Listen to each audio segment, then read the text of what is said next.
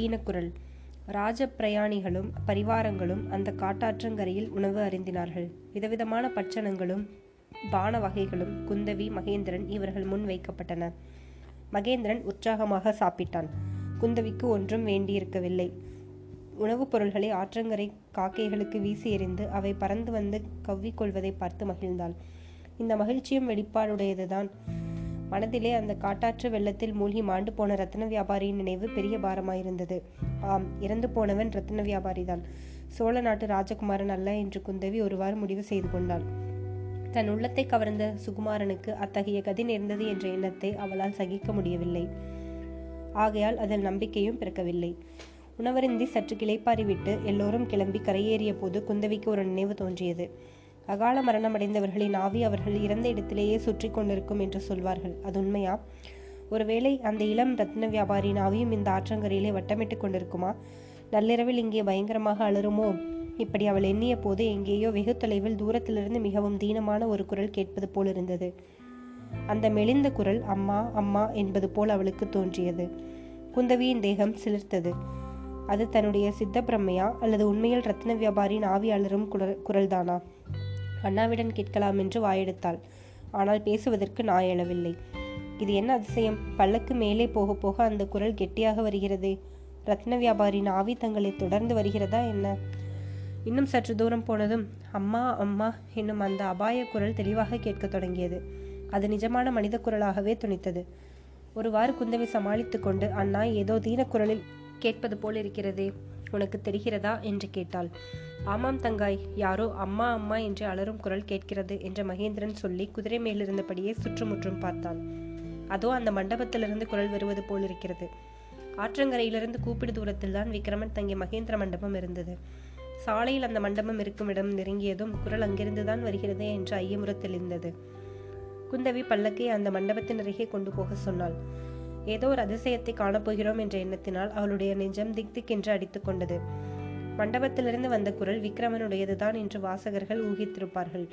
அன்று காலையில் பொன்னன் ஆழ்ந்த தூக்கத்திலிருந்து கண்விழித்து எழுந்தபோது தனக்கு முன்னமே விக்ரமன் எழுந்து உட்கார்ந்திருப்பதை கண்டான். பொன்னா கிளம்பலாமா? என்று கேட்டான் விக்ரமன். இருவரும் கலந்து யோசித்து வெயிலுக்கு முன்னால் புறப்பட்டு சாலையோடு நடந்து போவது என்றும் வழியில் வண்டி கிடைத்தால் வைத்துக் கொள்வது என்றும் தீர்மானித்துக் கொண்டு கிளம்பினார்கள்.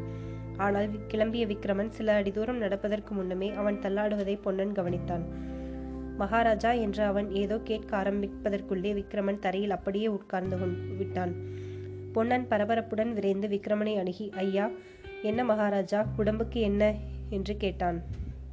தலையை அசாத்தியமாக வலி அசாத்தியமாய் வலிக்கிறது பொன்னா. ஒவ்வொரு அடி எடுத்து வைக்கும் போதும் பட்பட் என்று போடுகிறது. காலம் தடுமாறுகிறது. எனக்கு என்னவோ தெரியவில்லை என்றான் விக்ரமன். பொன்னன் அவனுடைய உடம்பை தொட்டு பார்த்துவிட்டு ஐயோ மகாராஜா உடம்பு கொதிக்கிறதே. ராத்திரி நன்றாக தூங்கினீர்களா? என்று கேட்டான். இல்லை என்னென்னவோ ஞாபகங்கள். சரியாக தூக்கம் வரவில்லை. ஜுரந்தான் காரணம் மகாராஜா. பாவி நான் கும்பகர்ணனைப் போல் தூங்கினேன். என்னை எழுப்பியிருக்க கூடாதா? இந்த உடம்போடு உங்களால் ஒரு அடி கூட நடக்க முடியாது. வாருங்கள் என்று சொல்லி விக்ரமன் கையை பிடித்து தூக்கிவிட்டு அணைத்து கொண்டபடியே மீண்டும் மண்டபத்திற்குள் கொண்டு சேர்த்தான். பிறகு பொன்னன் நதிக்கரை பக்கம் ஓடி சென்று அங்கே சிந்தி கிடந்த வைக்கோல்களை எல்லாம் திரட்டி கொண்டு வந்தான். வைக்கோல்களை பரப்பி அதன் மேல் விக்ரமனை படுத்துக்கொள்ள செய்தான்.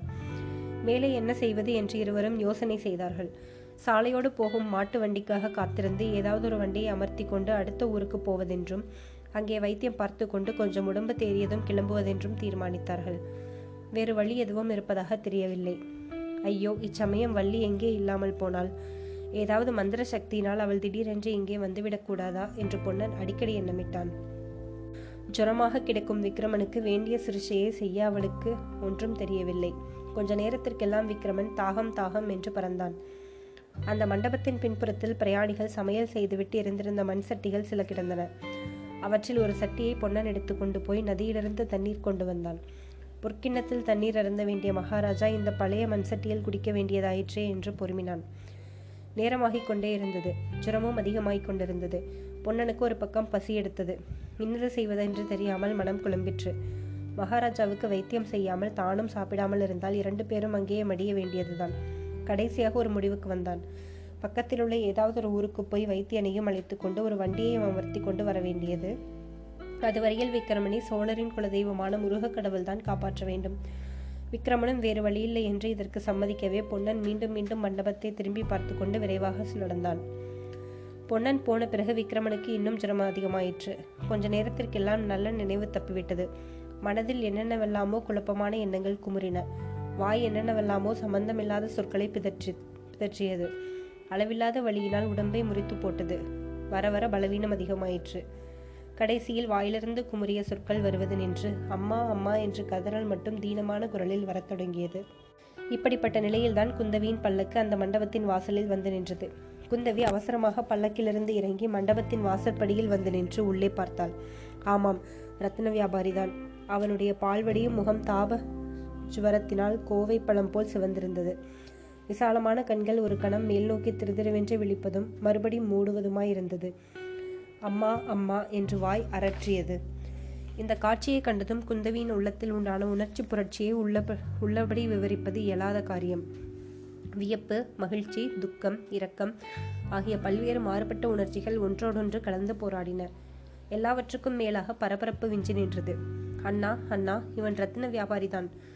அண்ணா இவனுக்கு உடம்பு சரியில்லை போலிருக்கிறது. வைத்தியரை கூப்பிடு என்று கூச்சலிட்டான். ராஜ பிரயாணிகளுடன் கூட பிரயாணம் செய்த ராஜ வைத்தியர் வந்து பார்த்தார். கடுமையான விஷ ஜுரம் உடனே சிகிச்சை செய்ய வேண்டும். குணமாவதற்கு பத்து நாள் பிடிக்கும் என்றார். பாவம் இவனை நம்முடன் அழைத்து போகலாம் அண்ணா. செண்பகத்தீவியை பற்றி இவனிடம் கேட்க வேண்டிய காரியமும் இருக்கிறதல்லவா? என்றாள் குந்தவி. பிறகு காரியங்களை வெகு துரிதமாக நடந்தன. ராஜ வைத்தியர் ஏதோ மருந்து எடுத்துக்கொண்டு விக்ரமனுடைய நாவல் தடவினார். பின்னர் அவனை தூக்கி கொண்டு வந்து குந்தவியின் பல்லக்கில் போட்டார்கள். குந்தவி குதிரை மீது ஏறிக்கொண்டாள். மறுபடியும் பிரயாணம் ஆரம்பமாயிற்று. பொன்னன் போன இடத்தில் வெகு கஷ்டப்பட்டு ஒரு வைத்தியனை தேடி பிடித்தான். வண்டியும் அமர்த்தி கொண்டு மகேந்திர மண்டபத்திற்கு வந்து மகாராஜாவுக்கு எப்படி இருக்கிறதோ? என்று திக் திக் என்று நெஞ்சடித்துக் கொள்ள உள்ளே வந்து பார்த்தபோது மண்டபம் சூன்யமாயிருப்பதை கண்டான். அவன் தலையில் திடீரென்று இடி விழுந்தது போல் இருந்தது